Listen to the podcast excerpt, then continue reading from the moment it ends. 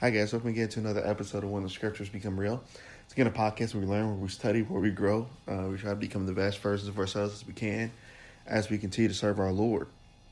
Um, so this podcast is as random as random gets.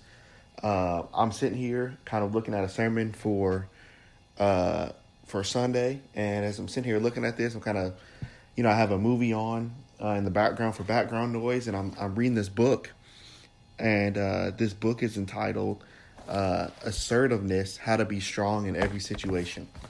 And I'm reading through, you know, kind of for my own personal development here.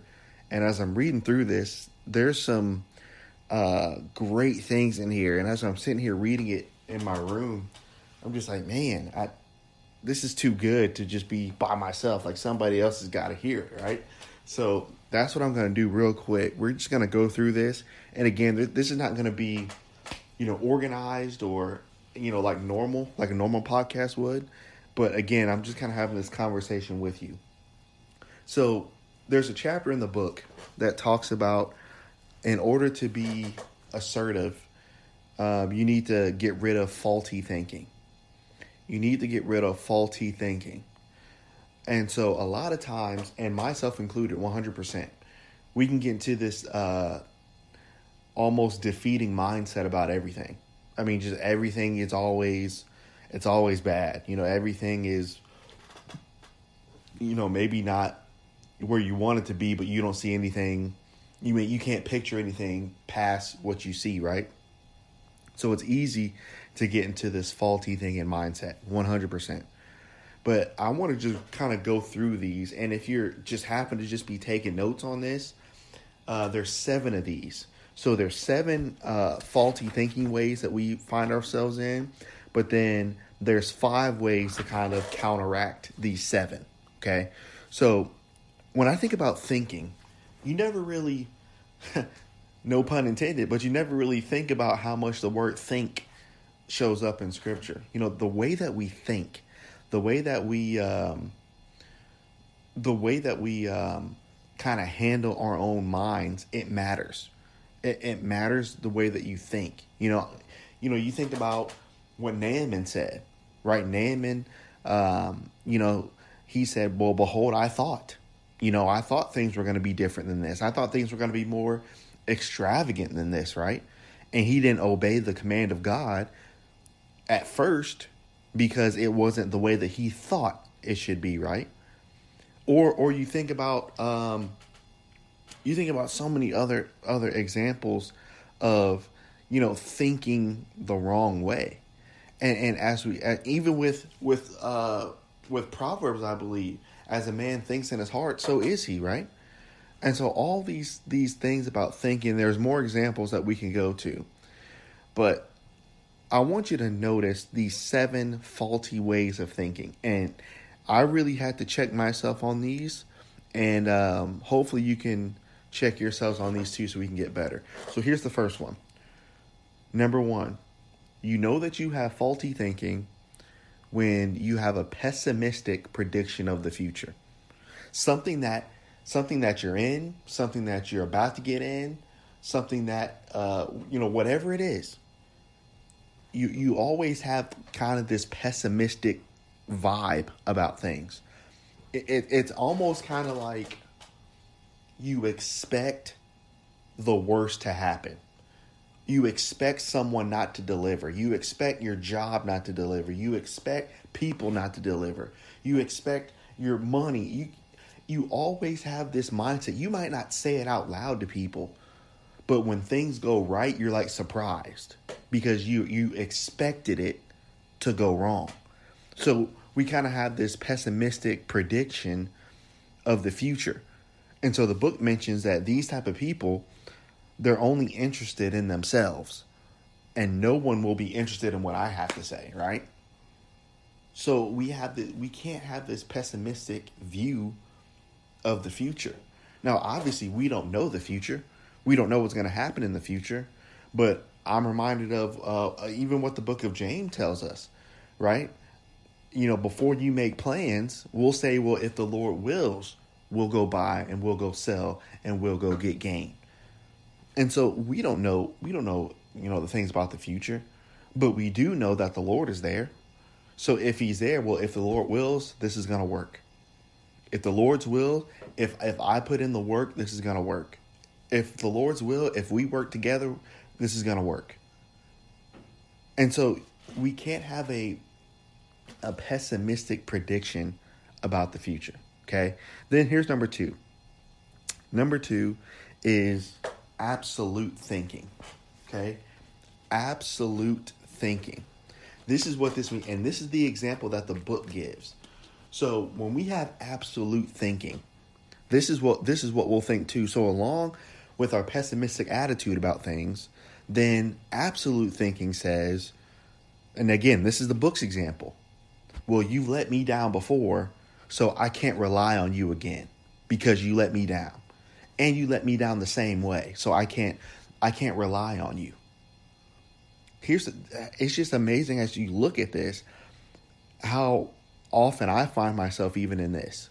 But think about think about Jesus, right? In Luke 22. Even when he knew that Peter was going to deny him 3 times. When Jesus rose from the dead, who did he tell the, everyone else to go get? He said, "Tell the disciples that I'm back." But he also said, "Go tell Peter too." What if Jesus would have had absolute thinking like we have? Well, you let me down one time, so you didn't do this. Well, well, I can't rely on you. Absolute thinking, and, and this, along with a pessimistic prediction of the future, no one, nothing, no job, no money, no whatever, nothing's ever gonna be up to par for you. Nothing ever will because you you expect the person, you expect the job, you expect whatever it is, you expect it to fail. But here's the uh, the best word I can bring up right now is catch 22. But the weird thing about that is you're always right. So think about the prideful attitude that is about us. So if we go around if we go around always having a pessimistic attitude, always having absolute thinking, and then people let us down like we thought they would. People, uh, the the future isn't good like we thought it would be. We're always right, and so that puts you in a situation where almost nothing will ever be good enough for you. So this is why we got to be careful about this type of thinking because this type of thinking is is almost kind of it's almost isolating you know what I mean? So we got to be extremely careful. And notice the thing about Christ, Christ was never pessimistic about the future. Christ knew he would die. But Christ said, I go to prepare a place for you. Christ didn't have absolute thinking. Christ had positive thinking. Yeah, I know Peter let me down multiple times. I know I know that when um when he walked on water he fell. I know that he said he would never deny me. I know he did all these things, but guess what? I still want him a part of the kingdom and a part of what the kingdom's about. Even after Jesus left, when when Peter has problems not not being with the Gentiles, he never quit on him. We got to stop doing this with people, man. We got to stop having absolute thinking. Well, you got one shot. You know, you let me down this one time, it's a wrap. We we got to stop, man. We really got to stop doing that. Then then number 3, Here's the third characteristic of faulty thinking exaggerating. So again, this is just this is a snowball that just keeps boom, boom, it just keeps piling now. Okay? So you got the pessimistic attitude, then you've got absolute thinking, then number three, you exaggerate all the time. What does that mean? These are now again, what I'm saying here, these are the book's examples, not mine. Okay? Here's what the book says about that everybody says that everything that could possibly go wrong, it will go wrong. And I know that everybody agrees with me. So again, this mindset of exaggeration where you you again you believe that everything is meant to go wrong for you. And it's almost like you put yourself in this in this box where you're the only one that's cursed right? And again, am I saying that it's not easy to get into that position? Absolutely, it's easy to get in that position, especially when you see what you see in front of you, right? You see the facts. right? So maybe nothing is literally working out. That's that that is what it is. But even if things are that way, it doesn't mean that we still can't be somewhat and I know it takes time. It's not like when something happens, well, things are going to get better. No, you need to feel certain things, right? Right? You need to feel disappointed. You need to feel hurt. You know, you need to feel those things. But obviously, when you over exaggerate, then that hurts your thinking. It, it goes into a negative thought process. Then, number four, here's the fourth faulty way of thinking assumptions. This is insane. This is ridiculous. Assumptions just in my experience with people, um, assumptions kill. How do I say this? Um, what assumptions will do? Assumptions will kill a potentially great thing. I'll say it that way. Assumptions will kill a potentially great thing. Well, what well, what do I mean by that? When you when you assume the word assume basically is gathering the facts without the facts. So again, so think about this. If you already are pessimistic about your future, if you already have absolute thinking, if you already exaggerate, then it's going to be easy for you to assume and then number two, it's going to be easy for you to listen to somebody else's assumptions about things. And so when we think about this, it, I mean, this is just, we do this all the time. All the time. It is 100% easy to listen to assumptions, right? Just from from personal experience, right? As a as a preacher of the gospel, you know, you have um, you have what the Word of God says, right? The Word of God says, Matthew chapter 28, right? Verses 18 through 20, right? That we are to go into all the world and preach the gospel to every creature, right? So we're to go, but we're to be trained so that we can go and teach people, right? So then, when you preach on that subject, the ones that always complain about that, they assume the worst. Well, this is this is going to be too hard. They they assume the worst without doing the work. So they've already because they're pessimistic because I can't evangelize, I can't teach. They're also pessimistic because they have absolute thinking. Well, I tried before, but every time I actually tried to evangelize, I got turned down. Then they exaggerate. Well, everybody always turns me down. So then you hear a sermon on evangelism. Well, I'm not going to do it. You assume. So then guess what? You're not. Then you won't do it. That's just, I mean, that's one of a trillion examples you can use. But even with each other, even with people, I mean, the assumptions are ridiculous. They're ridiculous. And here's the here's the dumb part about assumptions that just gets me. I can't. It just it annoys me to the. It's just annoying. Okay, I'll just say it that it's it's annoying. So so many times in the church and, and even outside of the church this is what happen, happens with assumptions. So you've got you've got three people. And let's say four to make it safe. You got four people right? Actually let's make it let's make it six to make it a little bit bigger. You got six people right? So you got one person and they're they're a good person right? They try to do their best. They, they live their Christian life the best way that they can. So this one person, right, obviously lives this way. But the other five, right? So the other five, what they do, they get to know this one person and they say, Hey man, this is a this is a pretty good person right here. But then this is what happens. Then one person out of the five doesn't like the original one for some reason. For some reason, they don't like them. So then this is what happens.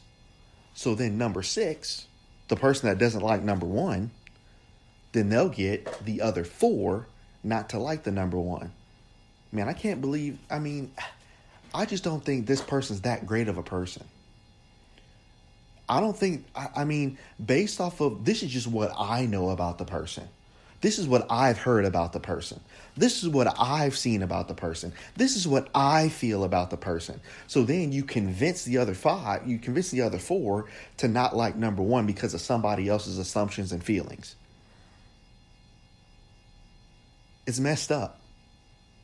That's why I say assumptions kill stuff. It kills the potential of something that can be great. Hold up all six of us could have been close, but because of one person's reservation, because they don't like person number one, now you're going to convince four other people not to like this person?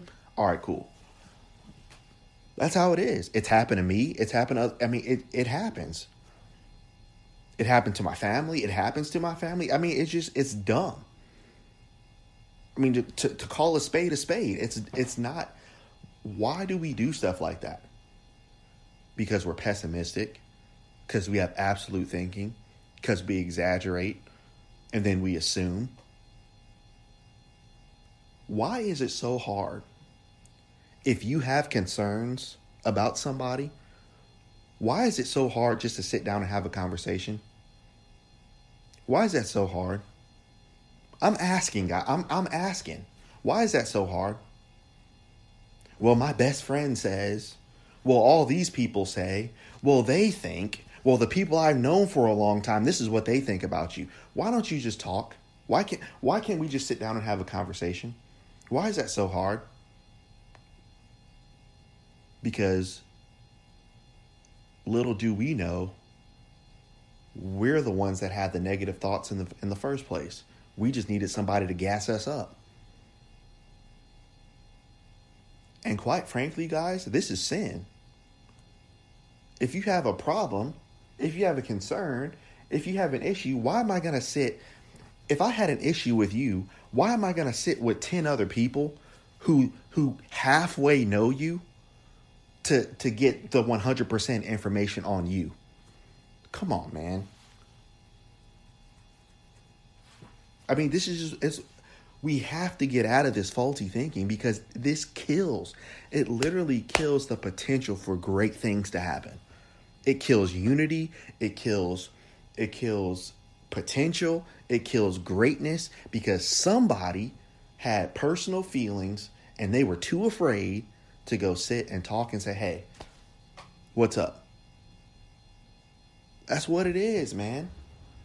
And again, and I can I say that I'm guilty of this? Absolutely. But this is why when you when you don't do dumb stuff like this anymore, you realize how dumb it is. Pessimistic attitude, absolute thinking, exaggeration, assumptions. What's the next one? This is giant right here. Here's the next one mind reading. You know, sometimes when you when you sit kind of in a room with people, or you know, you sit in a certain place, or maybe even in worship, and you see a group of people over there and they're laughing and they're they're somewhat kind of staring in your direction, you automatically think the worst. Man, I guess they're laughing at me. I guess they're talking about what I'm doing. I guess I'm, they're thinking about what I'm doing. I guess they're asking what I'm.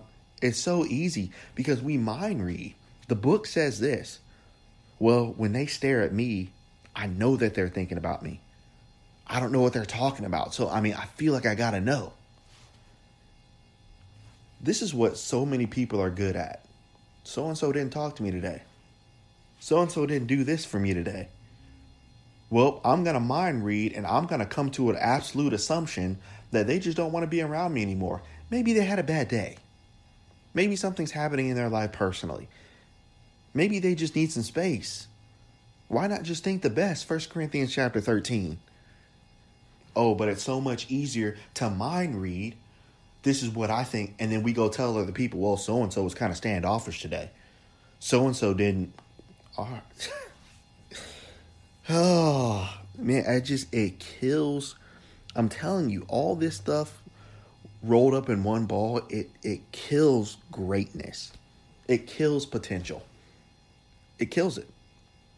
We can't we can't sit here and mind read. And even uh, you know, even the scripture, I believe it's in Jeremiah where it mentions that only God knows the heart. And so if you want to know something out of a man, how are you going to sit here and assume what I'm thinking? How do you know what I think?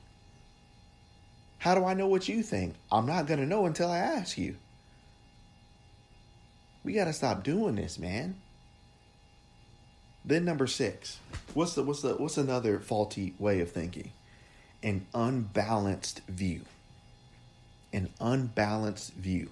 This is what the book says for the example. Well, the last time that I spoke, I got everything back to the front, so I'm not sure they really understood the last time. So, I mean, why even try? See, the unbalanced view is the I've tried it one time view. So, if it didn't work one time, it's not going to work again view. Why do you think the churches have stopped evangelizing? Well, we door knock, but when we door knocked, nobody, there was no, um, you know, there there was no response. So we're just not going to do it again because we tried it once. See, that's what we have. We have this unbalanced view about life and people. You try one thing once. Oh, well, I knew. Because remember, you you already got absolute thinking. You already exaggerate. You already have a pessimistic view about life. So again, all of these things, and the book goes into this, but all of these things, what this really is, it's a defense mechanism. It's a defense mechanism because at the end of the day, when you're pessimistic, when you have absolute thinking, when you exaggerate, when you have assumptions, when you mind read, and when you have an unbalanced view, everybody else is wrong. And you're the one that always comes off scot free. All of this is a defense mechanism. Because you've set this up and I've set this up in my mind. I'm always right. So and so is always wrong. I always made the right choice. I always did the wrong the right thing. Everybody else, everybody else is wrong. It's not me. We can't have an unbalanced view. You know, I, I even think about um, in the book of Numbers, right? I believe it's Numbers chapter 14, 14 and 15, but with, with Caleb and and and uh, and Joshua, how they came and they said, "Look, we can overtake this land. These people are bread for us. We can overtake it. But the, the same 10 people that went with Caleb and Joshua, they exaggerated because they were scared. And they said, well, no, we can't do it. We're like grasshoppers. They're like giants over there, so we can't do it. So then guess what they did? Because they were scared, because they assumed that they couldn't take it, then they got everybody else scared. But Joshua and Caleb said, "Look, man, we're doing this." See, we can't have an unbalanced view. Then here's the here's the last faulty thinking. A negative focus. The book says, for the example, I won't ever be able to ask for what I really want. So because I can't ask for what I really want, I, I mean, I just feel like it's pointless to even try. So I might as well just keep doing what I'm doing because I don't really want to ask for it. Bible simply says in Matthew chapter 7, you have not because you ask not. Simple verse, but it's a principle that we don't really get. I don't really get sometimes, to be honest. You have not because you don't ask for it. But you just expect it to happen because you're the one that's always right, right? So then when it doesn't happen, you get mad. Well, God said, Have you even asked for it? And on top of that, if we really want to get deep, if you've asked for it, have you worked to get it? That's another podcast for another day. Let me stop. That's another that's another podcast for another day. But we can't have a negative focus on things all the time. Well, I won't ever be able to ask for what I want. You know, I'm reminded of of the persistent widow. The persistent widow kept coming over and over and over again. And because she was so persistent, the judge gave her what she asked for. And God says, Look, look at this judge who was evil because of her persistence. He was able to give her something because she was persistent and the judge was evil. How much more am I that is good to you, to his children? James chapter 1. If I'm good to my children, then how much more will I give to you if you're persistent with me? We got to get it, man. We got to we got to change and I'm talking to myself too as I'm reading this. Bro, today today, the date what? Friday, Friday the 26th. I'm changing my mind today. You got to stop having this pessimistic attitude about the future. You got to stop having absolute thinking. Got to stop exaggerating that everything's always bad. You got to stop having assumptions about things and people. You got to stop trying to mind read things and people. You got to stop having an unbalanced view on things and having a negative focus. So the natural question is okay, how do I how do we combat this? How do we combat this this process? We got to convert it. Just like everything else, just like Luke 22 says, after you're converted, then you go help your brethren. So so what do we do? Number 1, we got to have a realistic view of the future. A realistic view of the future. So here's here's what the book example says. It might not be easy for me though. Yeah, I know I can be positive, but I'm not expecting everything to be handed to me. I have prepared well, and I can trust the Lord to help me get through. The thing I've heard about opportunity is when you're prepared, opportunity comes and finds you. So when I think about that that thought process, so many times um, we can find ourselves in situations where we almost we don't prepare for things but we we chase opportunity and we're not prepared for. So we got to make preparation. We got to you know even even with heaven you know we hear the phrase all the time heaven is a prepared place for a prepared people you have to have we have to have a realistic view of the future you know obviously joseph in genesis chapter 50 honestly joseph could look back on providence right but joseph his mindset was always right and so he said yeah you thought Notice that phrase. See, you had all these other seven evil things against me.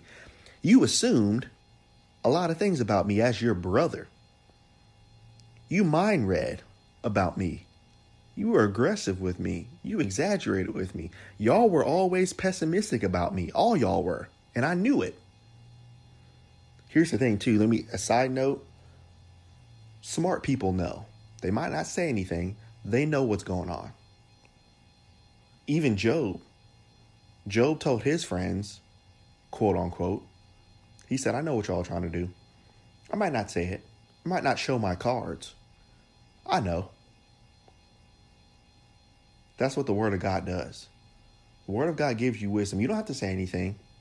You don't have to show your cards that you know it. Yeah, just just keep doing your thing.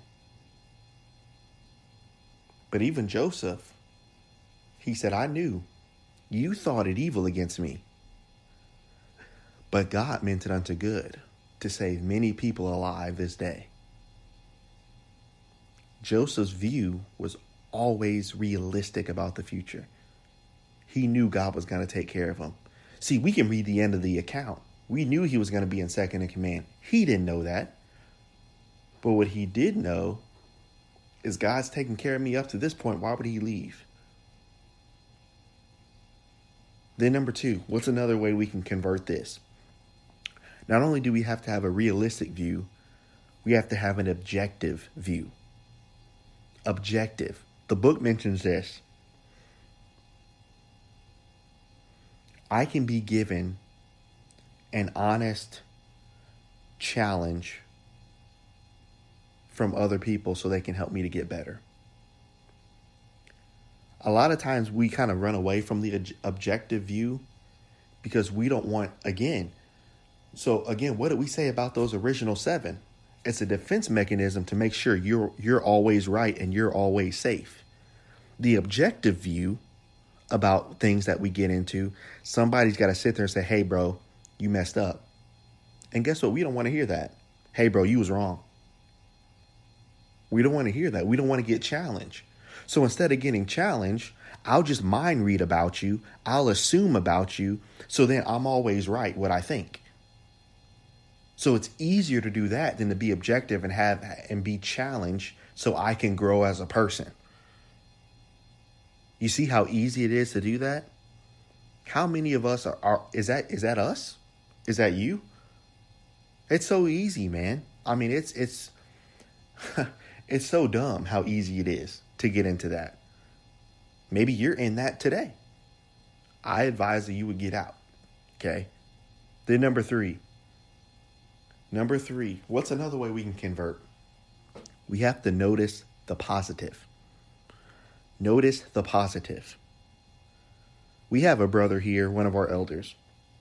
And uh, as I'm in the office sometimes, whether by myself or with the secretary or dad, he'll come in and he's an older gentleman and he's got some health issues and and obviously with being younger um, i have so many physical advantages over him currently and he'll come in sometimes and you know obviously everybody has good days everybody has their bad days but sometimes when you when i come in and maybe it's been a rough week that week right i'll come in and he'll come in and uh, he'll get his stuff. And as he's walking out, we'll say, kind of, have a good day or, you know, have a good week or whatever it is.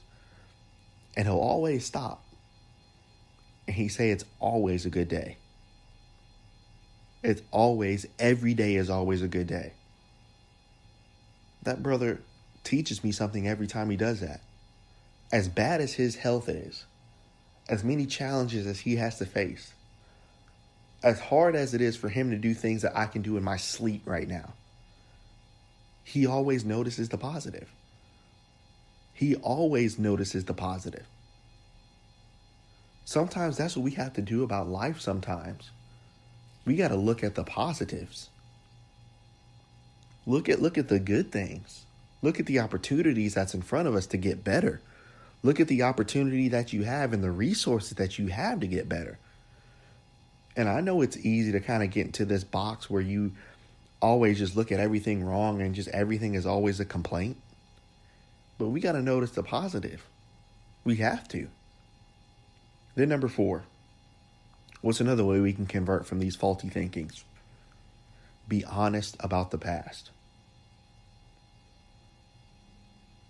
The uh, the author mentions they have listened in the past and I can explain how the concerns of the staff are affecting the program.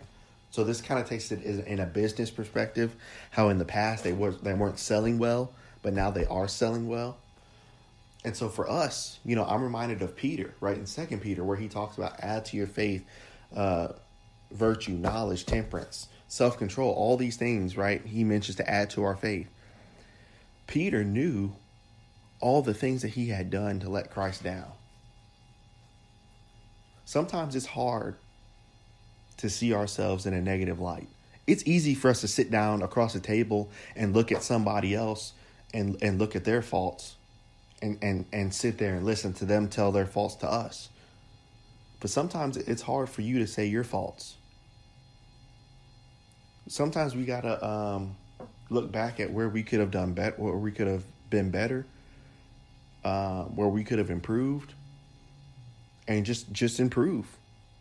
You know, just improve. And you know, I was talking to a friend of mine on the phone.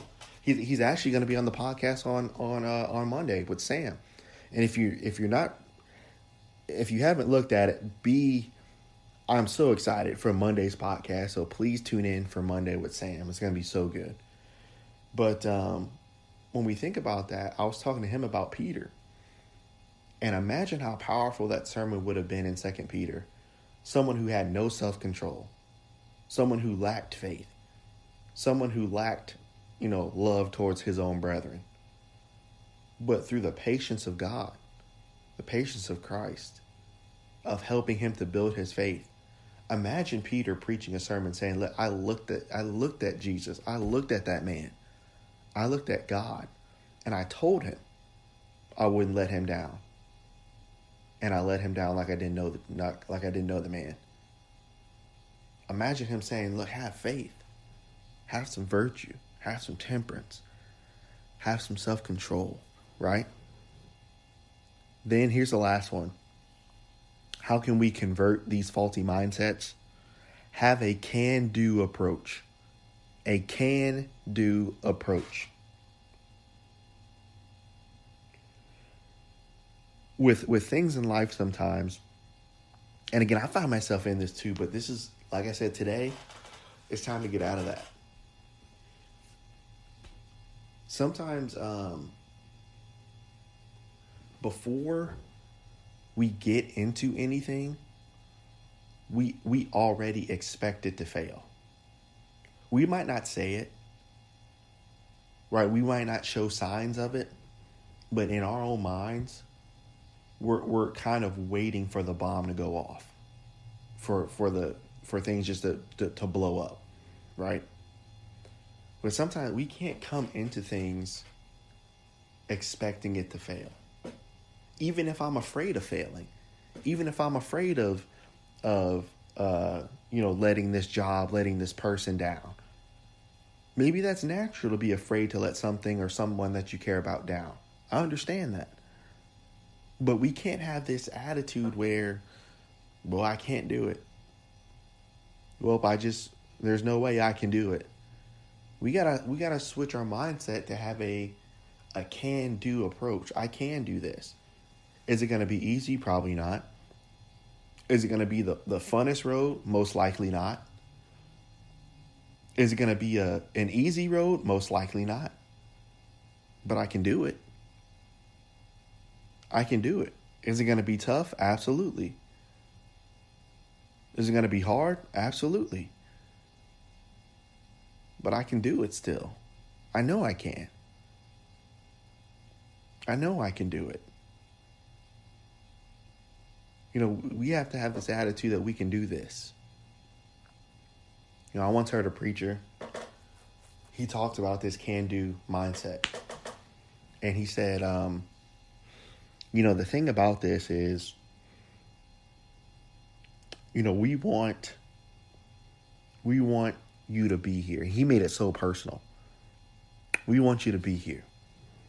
We want you to grow. We want you to be a part of what the Lord's doing here. We want you to be a part of us. But he also mentioned this. But as bad as we want you here, and me, and he was extremely personal. And he said, As bad as I want you here, he said, If you don't want to be here, he said, We will pray for you. We will ask the Lord to help. We will supplicate on your behalf. But we're not going to stop because you don't want to be on this train. If you don't want to be here, we're going to keep going but we want you here. So let's, we might as well all just get on together. Sometimes we gotta, we gotta remind ourselves look, man, we can do this. We can do this.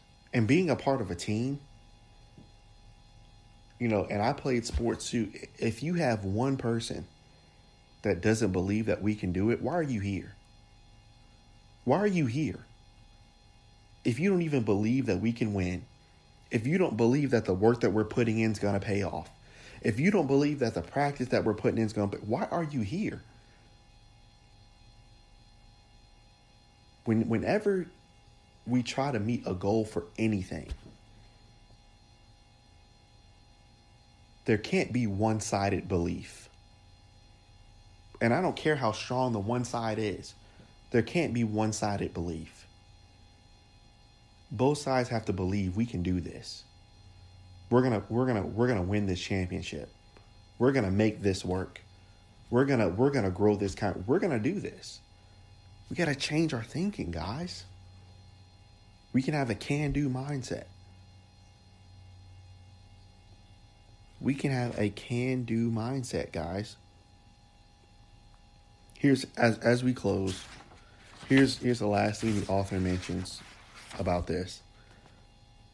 He says, "Remember, faulty thinking is the first stage in developing unhealthy and negative feelings that drive behavior and give you results that you don't want.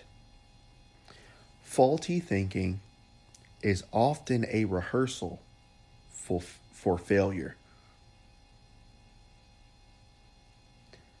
Sound thinking produces an entirely different set of feelings and emotions that enables us to be at our best. This is a rehearsal for success. Guys, I want to succeed. And anybody that is around me, I want them to succeed. But again, we all got to believe that we can do this. We got to get out of this negative thinking. Man, I'm sorry. Look, I had to do this, guys. I mean, I'm just sitting here chilling, you know, looking at this stuff. I'm just like, man, somebody else got to hear this. Somebody else got to hear this, right? Man, I just hope that you guys want to get better. There's nothing, and I'm just going to be real. When you think about as you grow older, I don't know how old you are if you're listening to this podcast, but um, as you grow older, you're going to start finding out that it's going to be it's very attractive when you find yourself working hard to get to get better and other people are doing the same thing so you you, you want to be able to always show yourself no matter what stage of life that you're in you always want to show that you're getting better not for other people not for one person. I'm trying to get better for me. Actually, scratch that. I'm trying to get better for God. But then, number two, I'm trying to get better for me. Right? People want to get on with this process. Cool. If you don't, I'm going to get better regardless. And I, I, anybody that knows me, I'm not trying to say that in a condescending or a mean tone, but look, man, like the more the merrier, that's great. But if you don't want to get better, I'm still going to get better and I'll put in the work. And I want you guys to be able to put in that work, man. Even if it's just you, put in the work. It's going to pay off. Do we know when? No. But one day, I, and I love, that's why I love Genesis 50. Because one day, I want to be able to look back providentially and maybe not say the same thing as, as Joseph did, but kind of a rendition of that. Maybe you meant it for evil for me to do what you did. Maybe you meant it for evil for this to happen, or that to happen, or for me to be here, or for me to be there. But regardless of the situation, God used everything, He used all of it up to this point to fulfill His purpose and His glory to not only help me, but maybe even to help you who may have thought evil against me. I want to be able to say that. But until that point, I got to keep working. I got to keep having this positive attitude. I can't let other things and and all those the people that do those negative emotions, I can't let that control me. You can't let that control you. We got to keep being positive. We got to keep being positive man, uh, all right, I'm done. But that was, I mean, it's just a great study, man. Great study. And we're like 44 minutes in, and I didn't expect to go 44 minutes, but that's what happens kind of when you study. And I just, I love this, man. It's amazing. It's amazing. So I'm always glad to have you guys here to study with me to help me get better so I can help you get better. Let's just keep growing, man. Let's keep growing. Um, uh, let's keep improving and let's keep being and working our best to be the people that God wants us to be. Thanks, guys.